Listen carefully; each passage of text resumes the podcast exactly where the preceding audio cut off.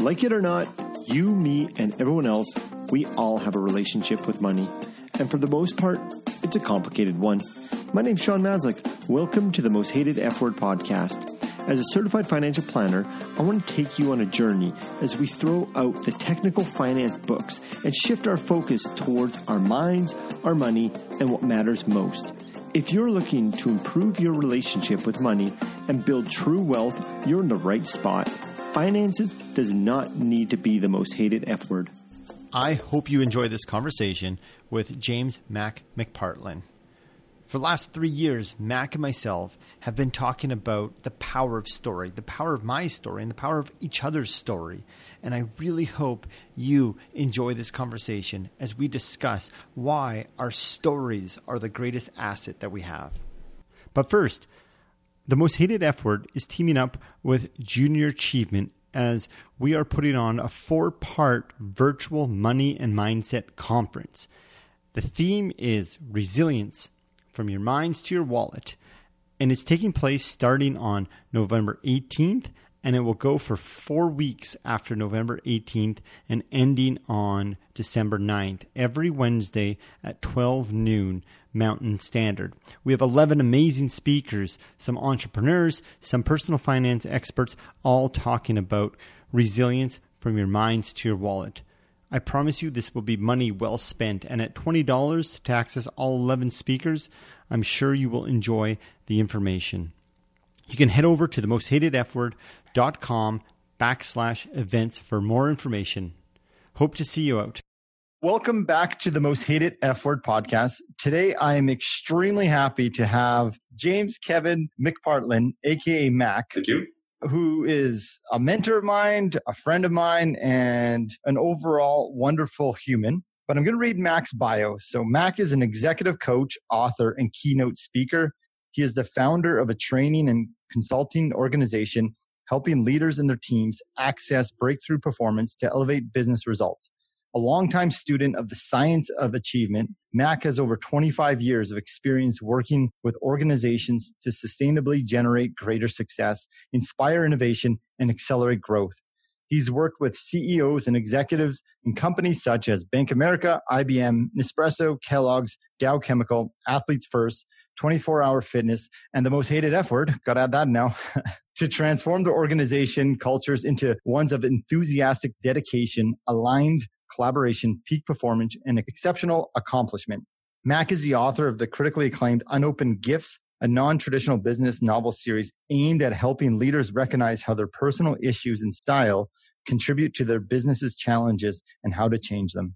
As an endurance athlete, Mac has recorded nine Ironman finishes, 40 marathons, and even completed 13 races in one year. His passion for sports and fitness has led him to work with many professional athletes and teams in areas of professional development, organization improvement, and helping them elevate their daily performance both on and off the field. I've personally been fortunate enough to work with Mac for the last three years, and uh, I can't say how much he's made a difference in my personal life with my kids, my wife, myself, and professional life. So, Mac, it's true honor to have you on my show today. Sean, the gift is mine, my friend. You're giving me time. You're giving me a chance to share some of life lessons, or at least the ones that I've come across. And uh, I'm thrilled to be here. Thank you. Ah, thank you. So, Mac, something we've talked a lot about is the power of story. I'm introducing somebody who's an executive coach and talking about story on a finance podcast. So someone might be like, no, let's talk about investments. But I think that in and itself is a story that we tell ourselves should be on a finance podcast. But we've talked a lot about the power of story. And over the years, I've realized how much of an impact our stories have on us. And a lot of times, how unconsciously, at least for myself, unaware I was of that story. So I want to read a quote. And the quote you might recognize because it's yours. The most powerful story you'll ever tell about yourself is the story you tell to yourself. So again, that's the most powerful story you'll ever tell about yourself is the story you tell to yourself. So, Mac, why don't you share with us what is your story? How did it bring you to where you are now? And then maybe transition into why you believe so much in the power of stories based on the people you've worked with in your life. Yeah, thank you, Sean. Really appreciate that. And you've obviously started with the simplest, right? yeah. So it sounds simple, and maybe like many things that are simple aren't easy. So I'm happy to tell you the story. So growing up, Irish Catholic kid, born in Brooklyn, New York, right? That is south of you. Fine, true North yeah. Americans up there in Canada. And what was embedded in me, much like embedded in any child as they're growing up, is the story that I wasn't good enough, that perhaps I was a mistake. And that was reinforced in a lot of, let's call it unhealthy ways. When that is downloaded into a human being, this case being me, because the big people in our life tell us that that's the story, we begin to believe it because they're the big people, they're the authorities. And we'll look for evidence to reinforce it. So we end up taking that story and adopting it into our own story. So my story was that I wasn't good enough and I wouldn't measure up. And what I sought to do over time when I got a little bit older in life is to see if I could outrun that story. And I thought that would be on the sports field because that would make my dad happy. And when that didn't get his attention, it was in the field of business. And I thought I was running towards something and didn't in terms of accomplishment and doing things that people told me I'd never be able to do. And I actually found I was actually running from something and running from that story was actually the, the real story. The ball and chain was, hey, you'll never amount to anything. You're not good enough. And I've come to find over time that the narrative that's created for us happens in our youth. And it isn't until there's a setback or a disruption that has us look at the belief that we've adapted or adopted from somebody else, how that plays out in how we talk to ourselves, and how that embedded belief of our identity, which starts in that early age, gets played out through the rest of our life. Or put another way, many of us are driven by the voice of a seven and eight year old about how life is going to be. And so I recognized that it perpetuated how my life was manifesting. And then I realized with the input of somebody who was working and coaching me is that's a story, but there are many other stories available. And if I had the courage to ask people about their life and their journey, I recognize that, well, I actually, the, as the architect of that story, maybe much of that script written for me, that I could actually take my pen and rewrite that script and practice a new narrative, a new story, just to see what the outcome would be. I could always go back to the original set of thinking that wasn't really serving me and find out if I could modify that if, if the story aspect of it was true. So I find, you know, wrapping this up, that my story around many categories of life, my health, my well-being, my business, my success, my identity, my view of money, and other aspects of my life was all a narrative that I created or adopted that was either propelling me or in many cases limiting me. And I didn't realize I was doing it to myself. I never knew that about you. And you make a few things here. You said something that your stories, whether it's on the sports field or in business, you were trying to outrun that story. And that made me think then directly towards money. And often I see people get so focused on saving for retirement or trying to build up a business. And you talked about that in the sports field for yourself, that didn't work. So you went to business. And something I actually didn't know about you is you ran a company that was into the, if I'm not mistaken, hundreds of millions of dollars of revenue. And if the sports story didn't work, and say we look at a money story, I guess what made you change you're not running that company anymore. You got to this level of hmm. seemingly success in the money world. $200 million of revenue in a company seems very successful, but I'm assuming something happened to your story because you're not doing that anymore. Yeah, great discovery there, right, in our discussions. Yeah, you know, if playing out that story, Sean, and I continue to play out that story. Well, if 50 million is not enough, it's got to be 100. If 100 is not enough, it's mm-hmm. got to be 150. There's always more. And the recognition I have in myself and other people is we tend to do more of, right, what we have memorized habitually and subconsciously as behaviors, even though we tell ourselves we want to do something differently, right? It's mostly it's autopilot. And I think what got me was two things was fatigue of continuing to try to light up the scoreboard, mostly for others, right? Trying to prove my worth to somebody else so that they would think I am enough. Therefore, I am validated by the voice of another person as opposed to understanding that voice truly had to come from me. Mm-hmm. Otherwise, I wouldn't accept it. Right. So that was one point, and the fatigue set in. And I also finally developed the courage to get in front of people, like you've had the amazing courage to do, to ask people to surround you and mentor and coach and give you perspective. And I had some people who had truth gene inside of them. They sat around me, and these were folks that weren't easily impressed. And I thought I was an impressive guy. At least I was telling myself that story. and they said, "Look, dude, you got to quit BSing yourself. And I listened to these individuals and I looked at their lives and I saw what I hadn't seen in my own. I saw individuals who could be quite successful in business and have family and have health and have experiences. I was taught or at least conditioned to believe was either or. You either work and then go see your family, right? But they're separate. And that mer- making money was arduous and painful and it's difficult and not many people have it. And I just, hey, that's how I was taught. Mm-hmm. And I started to see through the examples of others who sat around the table with me that maybe there was a different story because they certainly had a different story than I did. And so it was the willingness to say, okay, I'm going to take my Superman cape off. I'm going to take a look at the story and the identity aspect within that story. And one of the strongest forces in our lives is our desire to remain consistent with who we think we are.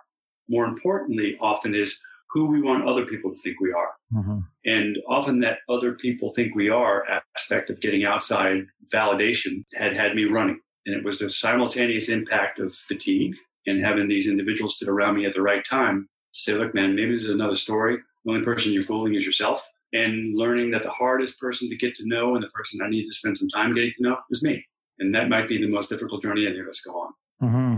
So you, you, talked about theft, and in your readings, your blogs, I've read about your concept identity theft. And this brings me to now specifically around money, because you've touched on a few things. 50 million is not enough, 150 is not enough. And I see this all the time with money in conversations, in different articles that I see posted about how to double your income, how to triple your income, how to quadruple your income, or how to build a profitable business it's all these external things that are happening. And I see very little conversations around our story. What does money mean to ourselves? In terms of a money context, what do you think the risk is to ourselves if we adopt these stories that I think, if you can correct me on the identity theft, but maybe they're stealing our stories, like these external things like money, wanting to get more achievement. What impact do you see happen on even your clients you work with when they're living a story that, like you were, not living the story that may be authentic to yourself? And like, how does money influence that from your perspective?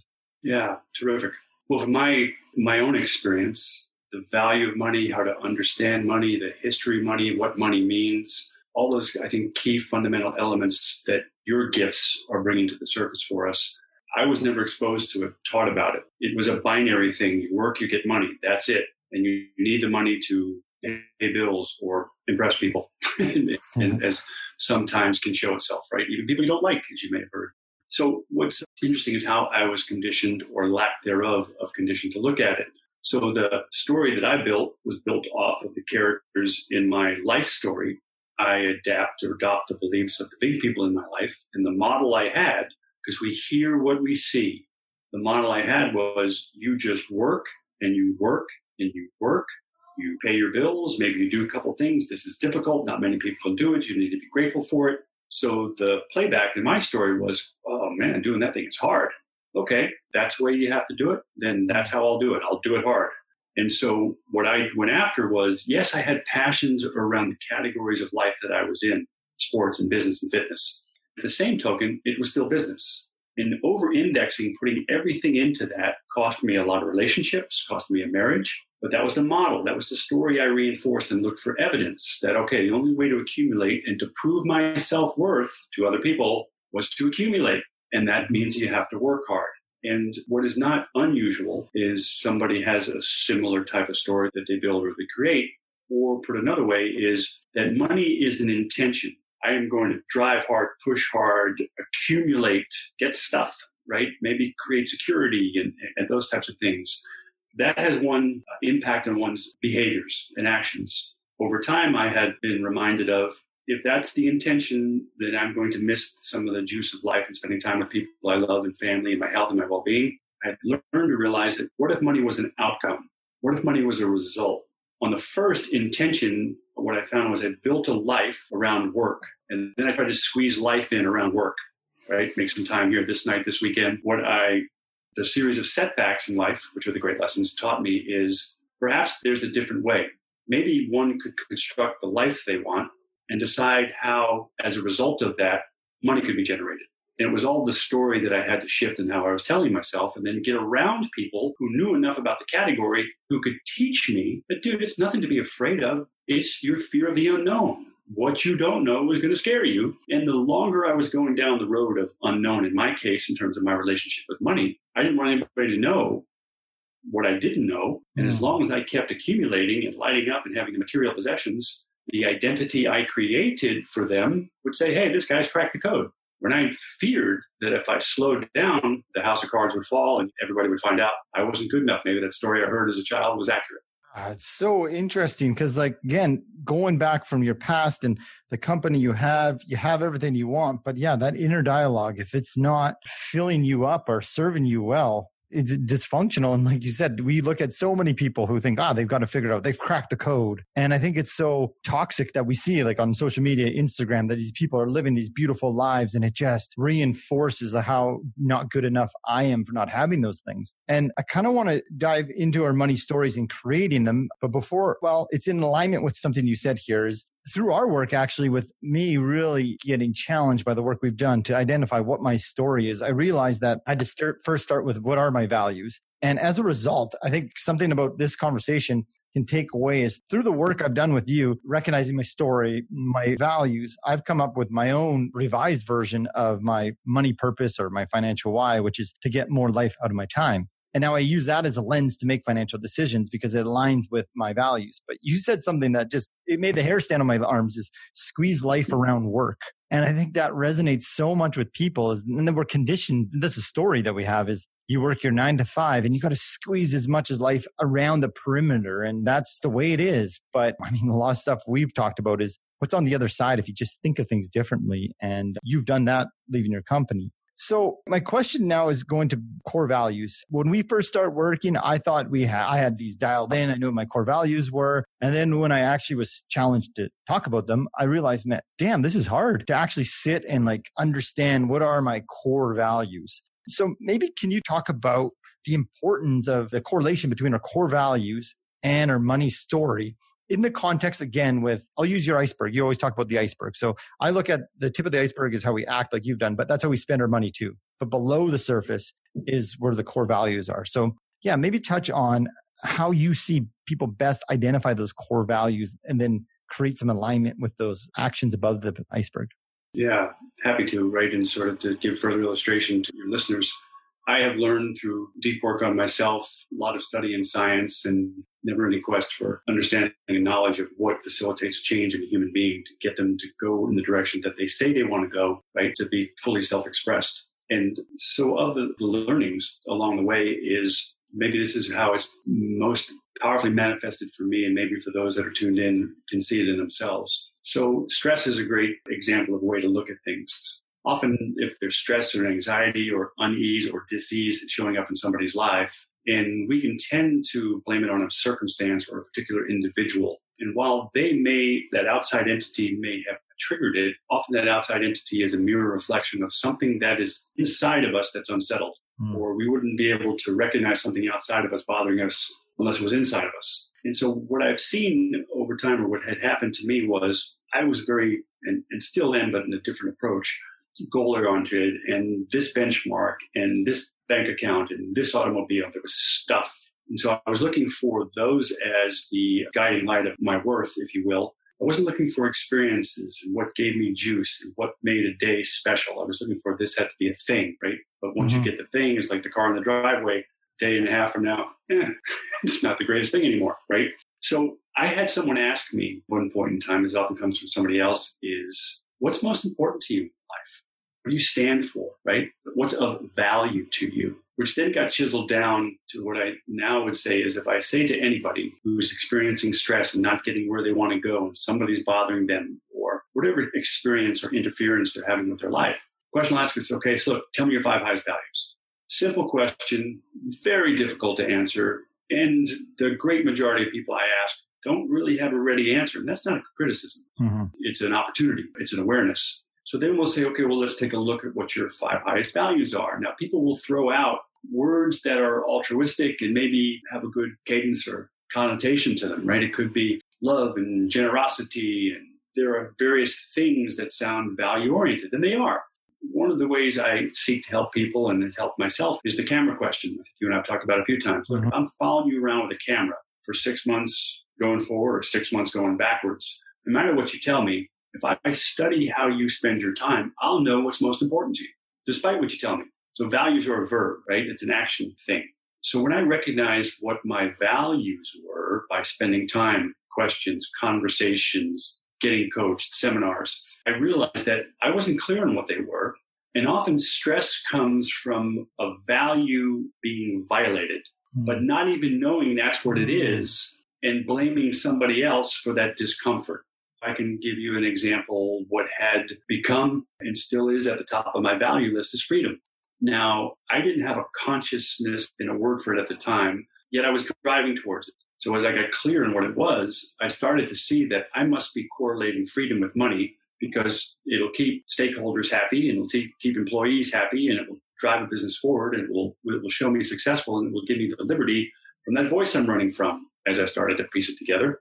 And what I realized was, yeah, but that's not sustainable because it's not mm-hmm. fulfilling. It's outward focus. It's, it's fulfilling mm-hmm. the identity I want other people to have, right, when they think of me. And I realized that freedom was important. And I was actually having stress in my life. And then I started to recognize that the core value of freedom was under attack. My time was being infringed upon. It was more time traveling outside of the country. I had a relationship that I wasn't invested in. My mistake in understanding the value of, of a loving relationship. And these things were pulling energy from me, and I didn't recognize the harder I worked, the less freedom I had. I just, mm-hmm. just made the treadmill go faster on what was going on in my life. And so the pullback to recognize what my top five highest values were, what they looked like on a movie set or on a screen, if you followed me around with a camera, I then came back to if I was to refine and reconstruct my life strategy, how do I perpetuate these values? And how do I know when they're being lit up? Or how do I know when they're under attack? And one of the ways to sort of pressure test it is the recognition of when a value is under assault or is being violated. Now, suppose someone in this example tells me that family is of their highest values, and that's a very common one. Mm-hmm. That, that's a great one. Certainly, you want to drill that down as okay, tell me what that looks like in behaviors and actions and how you measure that, right? And we don't have to get to that detail, but you can see stress on a person show up when they see the family value violated or the incongruence. I'm striving to pursue this in my career. It means travel time away from the family, this type of commitment, these type of hours to provide for the family, but yet family's the highest value. And so there's conflict. You can see it in the example. I've seen it with people. Um, at the time we could be inside of restaurants, depending on where you live. this yeah. is a time when, let's say we're at an outdoor restaurant and someone could be exposed to a conversation that there was conflict amongst family members. And it's within vague earshot, but one could chemically feel that there's something in the space that's unnerving. And it's the correlation and the connection. I've seen, well, someone's in the vicinity of their highest, one of their highest values being violated by something going on outside of them. So there's evidence of it all around us. So I began to get very focused on what's the expression of these values that fulfills my life life's quest or life assignment, not so much to accumulate things, but perhaps to accumulate enough to be able to allocate things, right? To give out and to give back, right? And to have that self fulfilling wheel of life that uh, you don't get to keep anything, right? But you can't give anything away unless you own it, right? And I had to embody it, understand it, live it, and then hope to share it with others like you've given me the time to do in our relationship.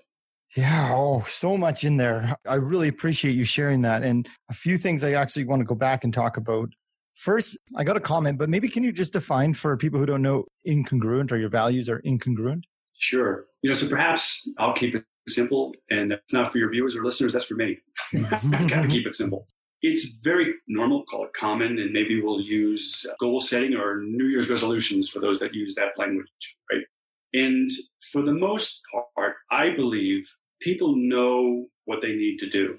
Like if someone says, Hey, I need to get on a fitness program, what should I do? I think most people have a pretty good idea. Probably ought not to be eating that, ought to get some exercise. What's the best form of exercise? I say, what's the one you'll do? Right? Mm-hmm. I, I think we know. So an incongruence is when I tell myself I'm going to do something because I know I want it, I believe it'll be good for me. Maybe it spooks me a little bit. It certainly sounds good at a cocktail party. And then as time goes by, I don't do it. And I give myself an excuse and I let myself hook. Over periods of time of that behavior, we may not vocalize to others a goal, a dream, an ambition, a resolution because we don't want to be held to it. In the event, we want to give ourselves the out. And so I'll make the promise to myself. I won't tell anybody else. I'll break that promise. Now, I won't think it's that bad, but what I'll find is I'm holding others to higher standards than I hold myself. We can see in the oh, business yeah. environment. You said you're going to get this done. Yeah. What about that? What about this? And really, what that is is a mirror reflection. And it doesn't mean that person doesn't need to be accountable, but really it's a reflection of, am I doing the things I said I was going to do? Am I consistent? So the incongruence is if you would draw a line from the top of your forehead in the middle straight down, right, to your connected feet, that would be aligned, right? You'd be congruent. The distinction is when my head, I tell somebody or tell myself something, but my feet go in the opposite direction. So I'm out of alignment and it causes stress. I used the word stress earlier. I'll tell you another recognition or manifestation of stress is not doing something I told myself I was going to do. And then story up. You talk about stories. I tell people how busy I am. The dog ate my homework. Noah said build an ark. It's raining. Bring in the animals. right? And we do it to ourselves, right? We're our own obstacle course. So that's a little bit of it. And, you know, since we've been talking about incongruence on our conversations, it's really, really made me think of the incredible correlation, which of course makes sense though, is with personal finance, where I just feel like so many, and I speak from experience. I thought, like you talked about, I thought I was aware of my core values, but I wasn't really. And the discontent I had was around me acting incongruently around them. And freedom, you talked about freedom. And for me, yeah, freedom was like, I'm a financial planner. I got to save. I mean, this story I was telling myself is you got to save. You got to be like saving up and you're a good financial planner when your accounts are big and impressive when I started thinking like, ah, geez, I have a four and a one and a half year old. Like I have the kids love me to death right now. And like, this is great. Why am I creating life outside of work to fit them in? And like, that's freedom right now. I started seeing, sure, it's not in the sense of retiring at 65, but I really started to see that my Ukrainian heritage of farming in Alberta really got me thinking about, I got to save, I got to save, I got to save. And then it, I truly value time with the family. And that was mm-hmm. incongruent with me. And thanks to the work that we've been doing, I've been able to get more clarity and kind of get my spending in alignment. And that's something I, I see all the time is that people are buying these things, telling themselves that story that I need this and I'll be happy. But I think the missing part is that non alignment between spending and what actually mm-hmm. makes me happy. And it's so interesting you talk about like the employer perspective of if they're not doing something, but then they get hyper focused when their staff's not doing that. And I've seen that with couples. Hmm. Like one couple could, around money, like one spouse is going to get so upset with the other one because they're not doing something, but deep down they're not doing it. And it's that reflection. So I've been thinking this is a good idea. You talk about the camera walking around and I'm interested in your thoughts. If I see someone's expenditure, like their credit card or bank account, I can make an interpretation on what they value based on what they spend.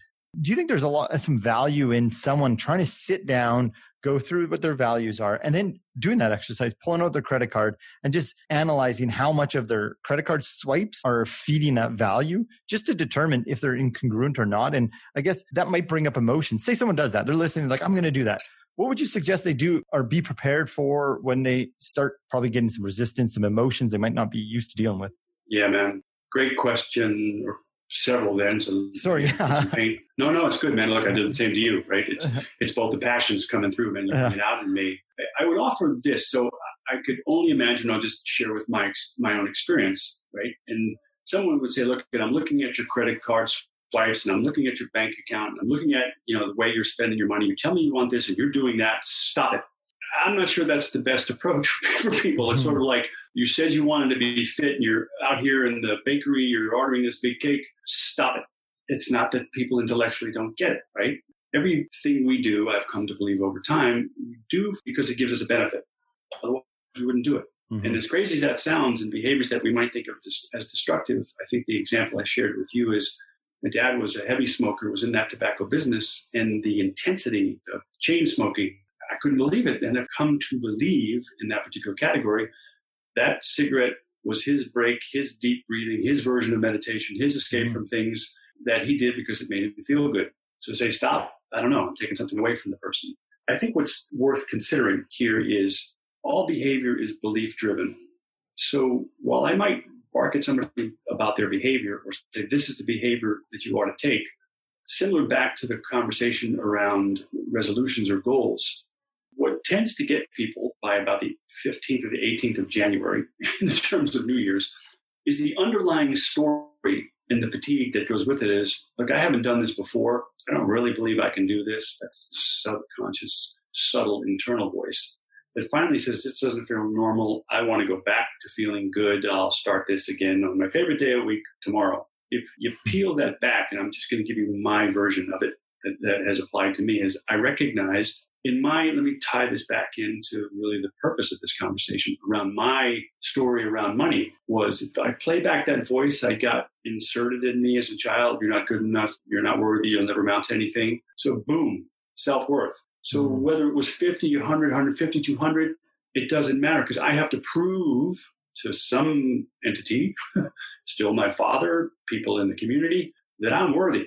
So I'm going to have to hit these numbers and buy this automobile and travel on this plane because that will then demonstrate to others that I'm worthy. But deep down, I didn't believe it. So mm-hmm. it was mm-hmm. never enough. You could never throw enough logs on that fire.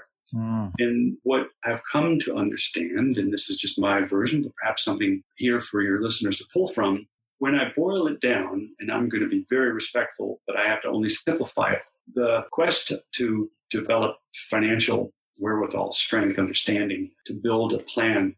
I think thousands and thousands and thousands of people have done it. it's a mm-hmm. repeatable set of skills, right? Mm-hmm. And I'm simplifying, but it applies to every area of our life fitness, relationship, mm-hmm. language learning, right? There are models out there. People have done it before. What prevented me from, in this category, understanding it was my fear of what if it then validates that I'm not really good enough, that I'm not smart enough, that I don't know really what to do. So if I keep lighting up the scoreboard, I don't have to face it. Mm-hmm. And people will believe it. And therefore, I'm valued. And hey, I figured it out. But then you ask me what happens. Well, fatigue sets in. I eventually say, well, maybe that plan got you here. Depending on where you want to go, it's probably not going to get you there. Right? Mm-hmm. So the self worth and the belief that underlies each of the behaviors was the deep dive in the iceberg you talked about to recognize, wow, I have built this belief and repeated it day in and day out, day in and day out, day in and day out for 40 years. And if I'm suddenly going to change it, I'm up against 40 years of memorized associations of who I am and what the world is. So no wonder I'm going to get tired within two weeks. It's two weeks against 40 years. So I didn't understand I had to build the reps, right? Like going to the gym. You don't know that workout when you look in the mirror after that workout. Did it work? Mm-hmm. I don't know. Yeah. It's the same if I didn't work out, right? Yeah. but if I accumulate those and stack them, the habits, yeah. then likely it'll get me the result I'm looking for. You made me think of a, a, guest I had. He was a musician from Hawaii who lives and travels the world and plays guitar. And really, money's not a big part of his life, but he's just the happiest guy. But we were talking about, like, you were talking about the self worth in the company and building it up. And this was just as COVID was happening. And he's like, he said, he actually sang a song. And in the, one of the lyrics was like something about the danger of the rat race crippling or putting your self worth in the rat race. And when it crumbles down, like, what do you have left? And I just thought it was so powerful and kind of in line with what you're saying is like, if I'm running from that and putting everything I have to build that company for that validation, what happens when the company goes away? What do I have left? I'm looking at the time here. So you mentioned about the habits and Oh, before I do that, I got a quote. Sorry, your quote on values. I don't know if there's any more you want to add to it, but I really like this quote and I want to share it with the listeners. But our lives demonstrate what matters to us most. Life doesn't lie. What we place the highest value on is what our life will reveal.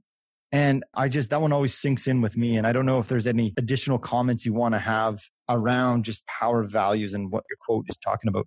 Yeah. Thank you, Sean. You know, when someone says, here's what you said, I, I always wins first. thing. yeah. yeah. So it was put to me this way. I think it's how it's put to me. This, this is how I currently interpret it. You know, if I, like you, in some ways, hopefully you're asking your listeners to do here by virtue of this podcast, is, you know, stop a little bit, you know, take a breather, take a look around. Where are you? I think all of us are heading someplace. At least I hope we're heading someplace. Sometimes that place gets pretty fuzzy in the day to day activity of, let's say, the grind of life. And yet, with your help and this kind of work that you do, perhaps we get clear on the destination, right? This is who I want to be mm-hmm. two years from now. And what I found is the paradox in my work, in my life, was I could get really clear on what I was trying to get to. What I wasn't clear was really where am I starting from? So I kept ending back up at the same spot. So in a bit of this discussion that may be helpful is what I think you're asking people is to take a hard look at life. Yes, the money piece and the most hated F word, right, and, and having financial fulfillment is a part of it, but there are many parts of it. Mm-hmm. And the thing that I find most valuable, and you reinforce it through your language, is to know where I'm starting from, build a plan, not to feel bad about it, not to feel good about it. It's sort of like being at the airport in those days, we could go to airports, right? Mm-hmm. And making sure you're leaving from the right gate because you can't get to where you want to go unless you know the departure area, right? And so the understanding of oneself So part of that is that departure gate is coming back to your values based question is if I want to know what you are, what I am, what somebody is truly committed to, then let me spend a couple days with you. You can't use words, right? I'll see your environment. I'll see the people mm-hmm. you're around. If I turn words back on, I'll hear your language, your choice of words, your results, your outcomes, and I'll see the conditions of the game of your life. That will tell me everything I need to know about what you're committed to. Now, you may want to, or an individual may want to, in my case, I wanted to argue and defend and justify. It just is what it is. If I recognize that what shows up in my life today is everything I'm committed to, that's daunting. But the same token, it makes me responsible. And if I'm responsible for something, I can do something about it. If I blame something outside of me, the, my boss, the job, the virus, then I become a victim. I give my power away. So the value side of things help me understand is what's most important to me? What are the gifts I've been given? What's the highest expression of what I believe my true values are at this stage of my life? And they evolve over time. How do I bring that forward and not put the opinions of other people ahead of my own? Mm. And that's a hard, as simple as I hope to make that sound. Mm-hmm. It's complicated. It needs a lot of reps, right? You and mm-hmm. I have mm-hmm. been working on this for a couple years. Mm-hmm. It takes reps, man. And, and in that work that we do together, the value for me is I get to make sure I'm repeating my own lessons. Mm-hmm. right? Yeah.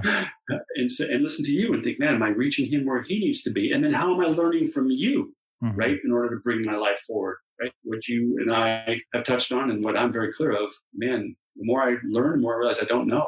Mm-hmm. Oh, that one is true for me.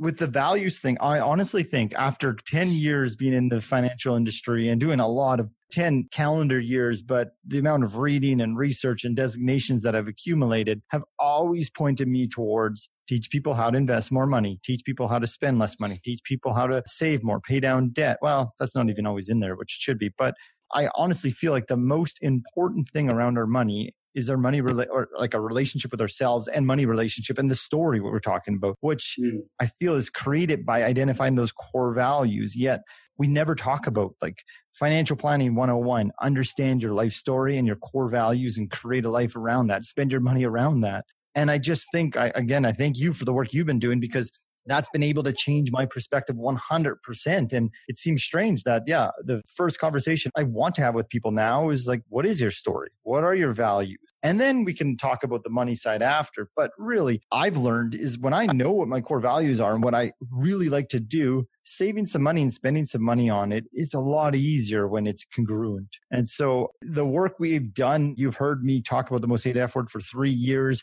finally being able to launch this. I just thank you because a lot of, not a lot, pretty much 99.9% of the feeling you've provided me when I put my values in alignment is what I want to share. So again, I just, as we come closer to the end, I just want to thank you for your work. But I do want to touch on your perspective on habits. So we've kind of talked throughout this conversation about, I was talking about this money purpose. So I really think it starts with understanding what is your life story making sense? Is that story something that you desire? Is it in alignment or congruent with your core values after you identify it? But then when we're going through change like this, can you speak to the power of habits and your perspective on habits and the importance or not importance of them?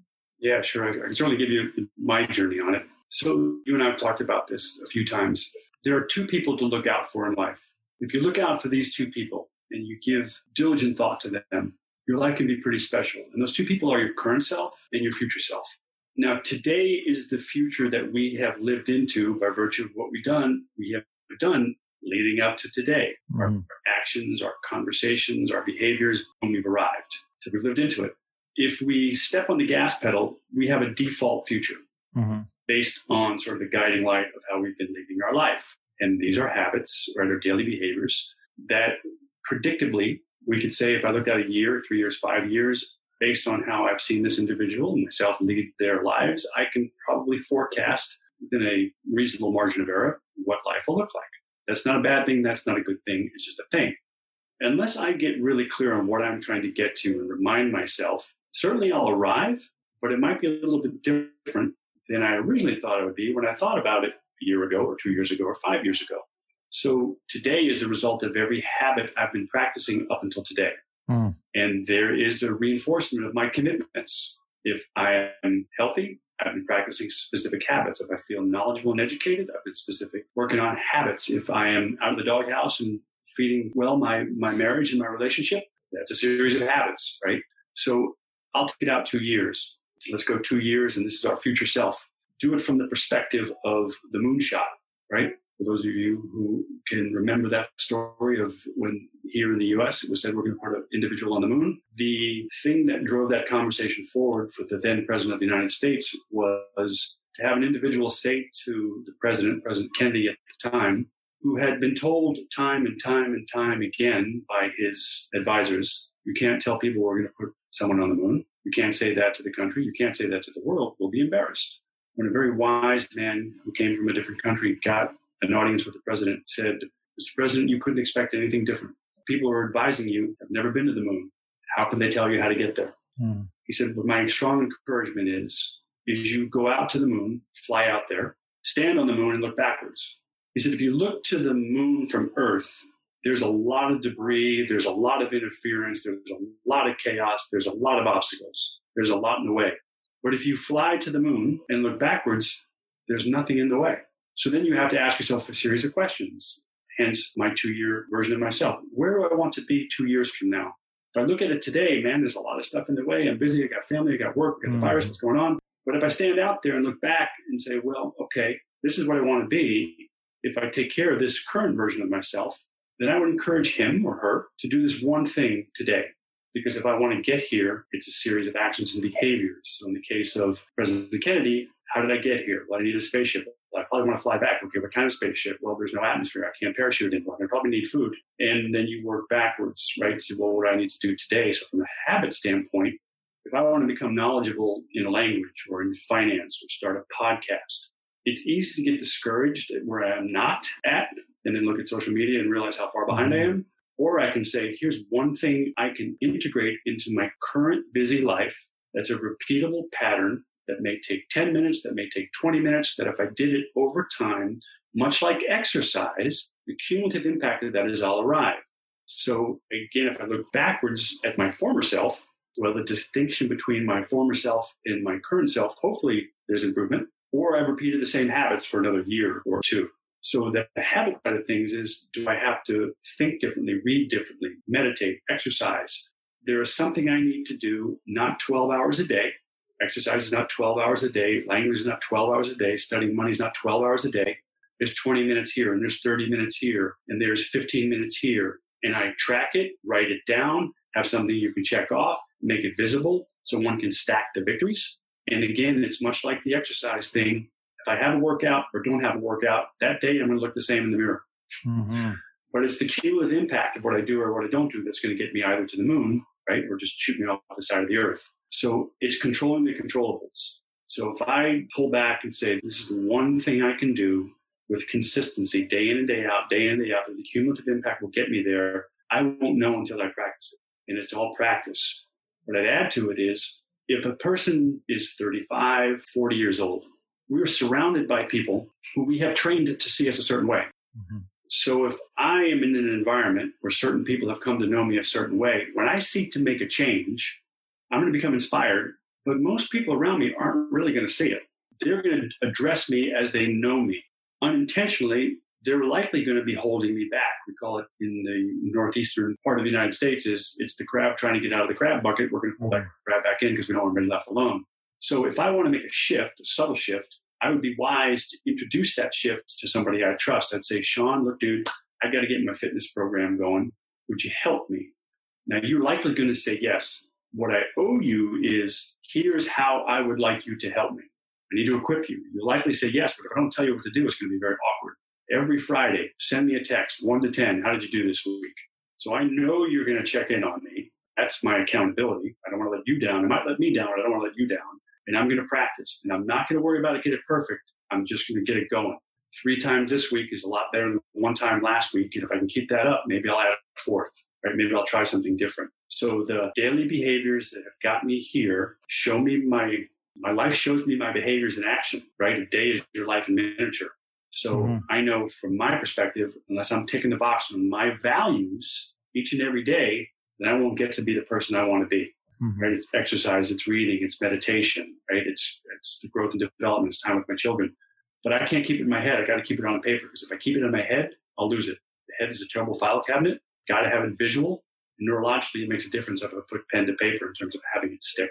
Mm-hmm. Your day is life in miniature has always stuck with me. And just to something to your point, and I know we're coming to our time here, but about that accountability partner with changing and building those habits in. And I love the exercise analogy because I know everyone has done this. They've worked out, they've taken their shirt off and go flex in the mirror. Like, wait, can I notice anything? And yeah, it's not there right away. But I know when I signed up for my first full Ironman, legitimately the day my second daughter was born, wasn't the ideal time to do an Ironman. But I remember having many conversations with you about dudes training every day, every day. And sure enough, a little bit of training, not that much. Uh, I was able to complete it. But along that way, I had so many people question, to your point, why are you doing an Ironman? Why are you doing an Ironman? You, you have two young kids. And you know, one of my values is health. And that was a way for me to live to that core value, but also family is another core value of mine. And it made me not work past five o'clock for the entire year. And I spent more time with my family.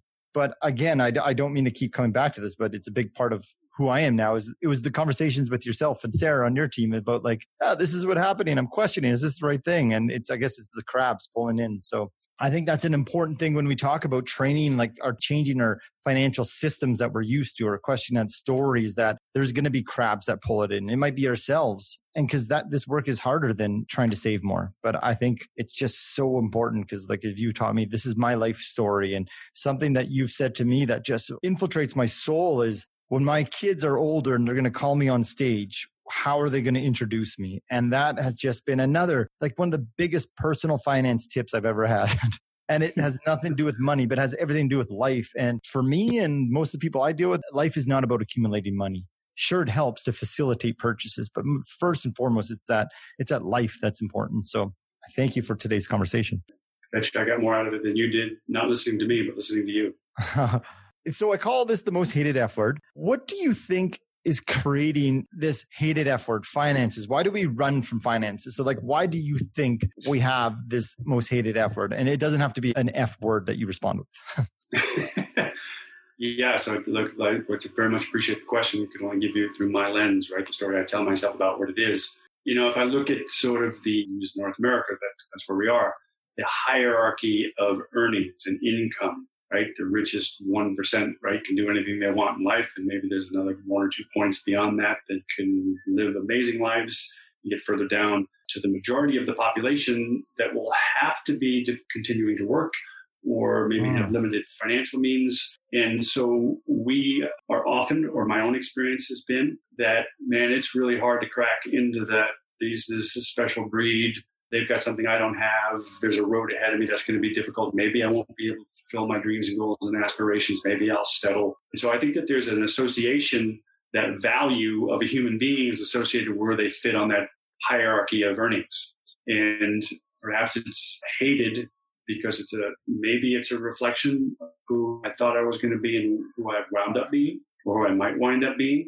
Uh, of how people see me, what I'm afraid in terms of how people will see me, and therefore, if I'm going to settle for that story or reinforce that story, then I don't need to spend a lot of time studying it because I don't want to pour more salt into the wound of my self worth aspect. That comes to me from my version of how I've hated the F word. Yeah. I'm just making a note here. Thank you.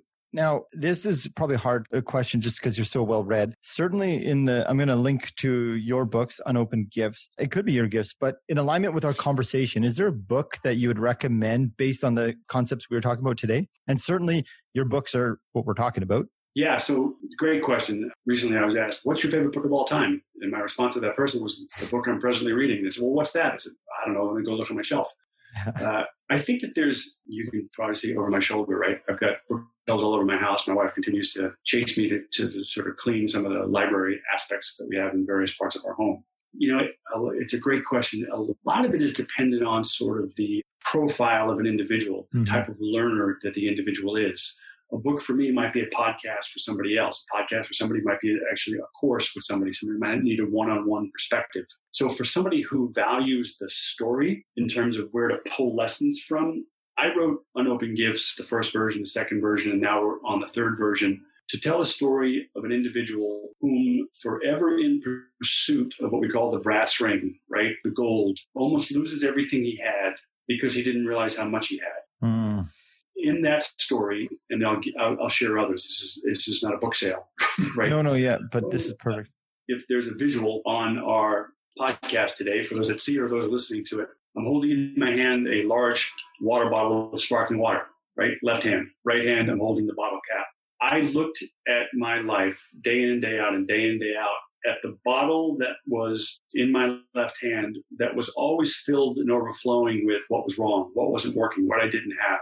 And the more I focused on it, the more it bubbled over. Mm. The bottle cap, which is the size of a thimble, was what I had to be grateful for. And I didn't spend much time on it because it didn't seem to be much room in there or much to put in there because this one on my left side was overwhelming. I was taught the hard way, as most lessons come, that I could reverse my hand position, that how I saw things was up to me, and I could practice getting reps in filling the bottle by putting it in my right hand, mm. recognizing that I would say this happens more often than not, Sean. The things people have told themselves that they want for their life, for the most part, they already have. I wanted a home and I wanted a family. I wanted a career. I wanted experience. I wanted vacations maybe the roof has got raised in terms of now what that looks like. But for the most part, we've got exactly what we focused on and what we said we wanted.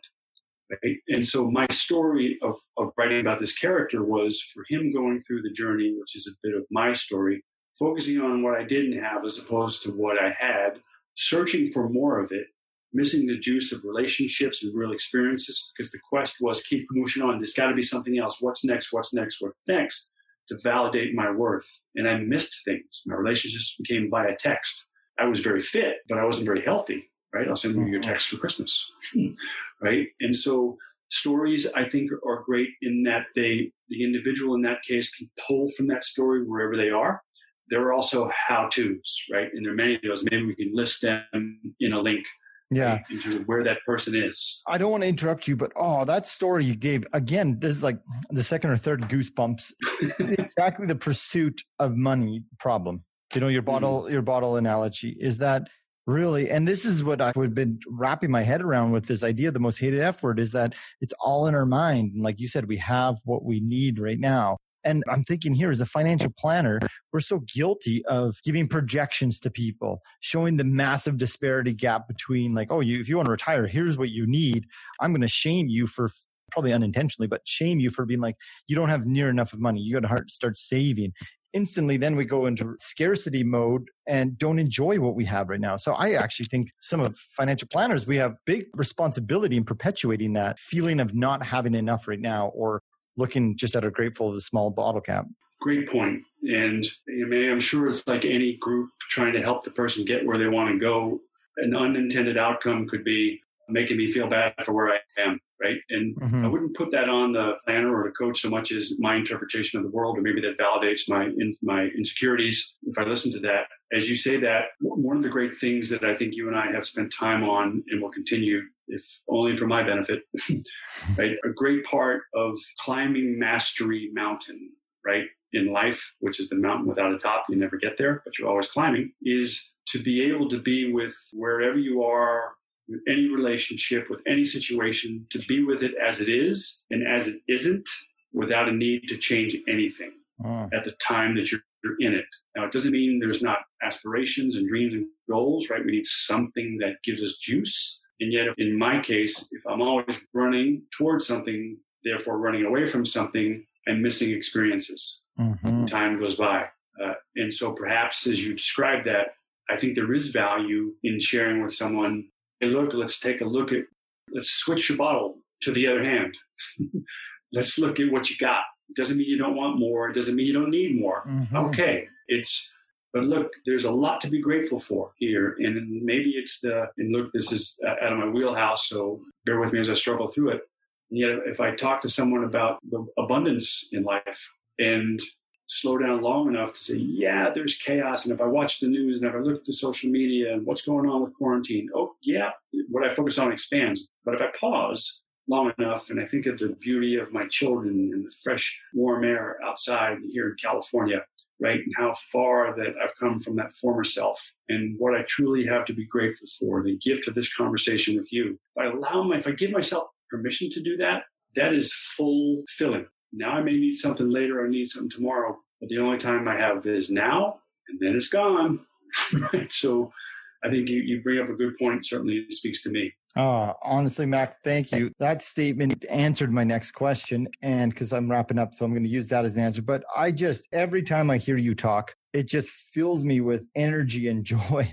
And I just appreciate your insight so, so much. And all of our conversations, sure, we minutely talked about money, but I think again, like I said earlier, we talked so much about being present in our lives, which is the outcome. Back to your idea of making money a company is money can be the outcome, but living life is important and the outcome is the money that helps us facilitate it. But if we miss the living part, you know, I don't know what the opportunity cost as a financial term is, but that's huge. To miss 10 years of my, say, 30s from 30 to 40, there's no way to quantify that number of actually not living in line with, with your values. But as MasterCard would have said, that's priceless. So I think mm-hmm. this conversation is much needed in the personal finance space. I think I need to do more of these conversations. And thank you so much for spending the time and giving us an extra 12 minutes of your time. I, You're welcome. I would like you to point people towards your website and where they can find copies of your book. And I say this from so much personal experience. My staff working with Mac's team is legitimately changed my life. So thanks, Mac. And where can people find more about you, your books, and any other information about you and your team? Yeah, thank you, Sean. Great gift giving me your time. Probably the portal with which everything is linked would be through the website. Two ways to access that if this goes out to your listeners and viewers. It's my full name, James McPartland, right? It's James McPartland is M C P A R T L A N D, jamesmcpartland.com. You can also get there through, we call a lot of our work is access dash performance. And access performance is recognizing, I think we all have a chance to see is we have access inside of us to whatever we want if we have the courage to look in there. So it's mm. access dash performance for jamesmcpartland.com. There's on there, there are resources, videos, articles, certainly with kindness. There's information about our book and we can help in way what you're doing, Sean, for your clients or pushing this podcast forward. Happy to do it, man. I love what you stand for. Well, thanks so much, Mac. I really, really appreciate it. And we'll definitely be chatting soon. Look forward to seeing you, my friend. Take care. Thank you for the time. Every time I have the opportunity to talk with Mac, I get inspired. He makes me feel so good. And one thing that Mac really does well is he allows us to access our unopened gifts. And that's the name of his book, but it's very fitting because I feel like Mac does such a tremendous job in doing so. Here are my three main takeaways for the show. Number one, the power of a story. Yes, our story is our greatest financial asset. It really is. But we need to ask ourselves what stories are we telling ourselves? We all have these internal narratives that are running on autopilot that, for the most part, we don't even realize they're happening, but they impact how we think, feel about money and ourselves. And the question is, where do they come from? And often it's from a child. And in many occasions, when we don't understand where those um, stories came from, we run the risk of letting our child version of ourselves make decisions, think for us. And when that happens, that's when we get into trouble financially or when we get into trouble in our lives. And when I say trouble, when we start to veer off the path that we really want to go. And as Mac talked about, trying to outrun these stories by say, for example, keeping ourselves busy and distracting ourselves is only perpetuating the issue. Mac really talks about the hardest person to understand is ourselves, and that speaks back to the power of understanding story. So, the power of story is our greatest financial asset. It really is, because that's who we are. Number two, understanding where you are and where you are going. Mac gives a great example of at the airport. He says if we want to know what the future version of ourselves are or where we're going in life, that's our destination. We can know what the destination is. But in order to get to that destination, we need to know where we're at right now. And his example would be we need to know what terminal to get to if we want to go to a certain destination. So Mac talks about if we want to look at ourselves in two years from now, we need to define who that person is. But more importantly, well, not more importantly, but just as importantly, we need to know where we are now and what we can start doing on a daily basis that's going to move us towards that person that we see in two years. And too often we look at that future version of ourselves or that desired version of ourselves and think, oh, I can't do that. That's going to be so much work. We see other people doing that on social media and we tell ourselves this story that I can't do that. But a big part of getting to that destination is getting to the right terminal and getting on that plane. And that is as simple as doing daily things that are going to move you towards that future version of yourself. And the third takeaway is stress is a result of a value being violated. Mac often speaks about the camera question is if someone looked at the six months prior to today with a camera and followed you around, and then the six months ahead of today, so in the future, and followed you around, what would that tell us about your values? How you spent your time? Did you do things that you said you valued? And that goes into the second part of violating our values is living incongruently with our values. And that's when we do and say things that are unaligned or misaligned with what we actually want. And that often presents itself with money. We say that we value certain things, but yet we start spending money on things that we don't actually value. And as Mac says, that's where the stress comes. When our values are being violated, that's where the stress comes in life and in our financial life. Thank you so much for tuning in this week. If you're enjoying the content, please head over to Apple and Spotify and leave a rating and review as it really helps bring good guests week after week. Thank you so much.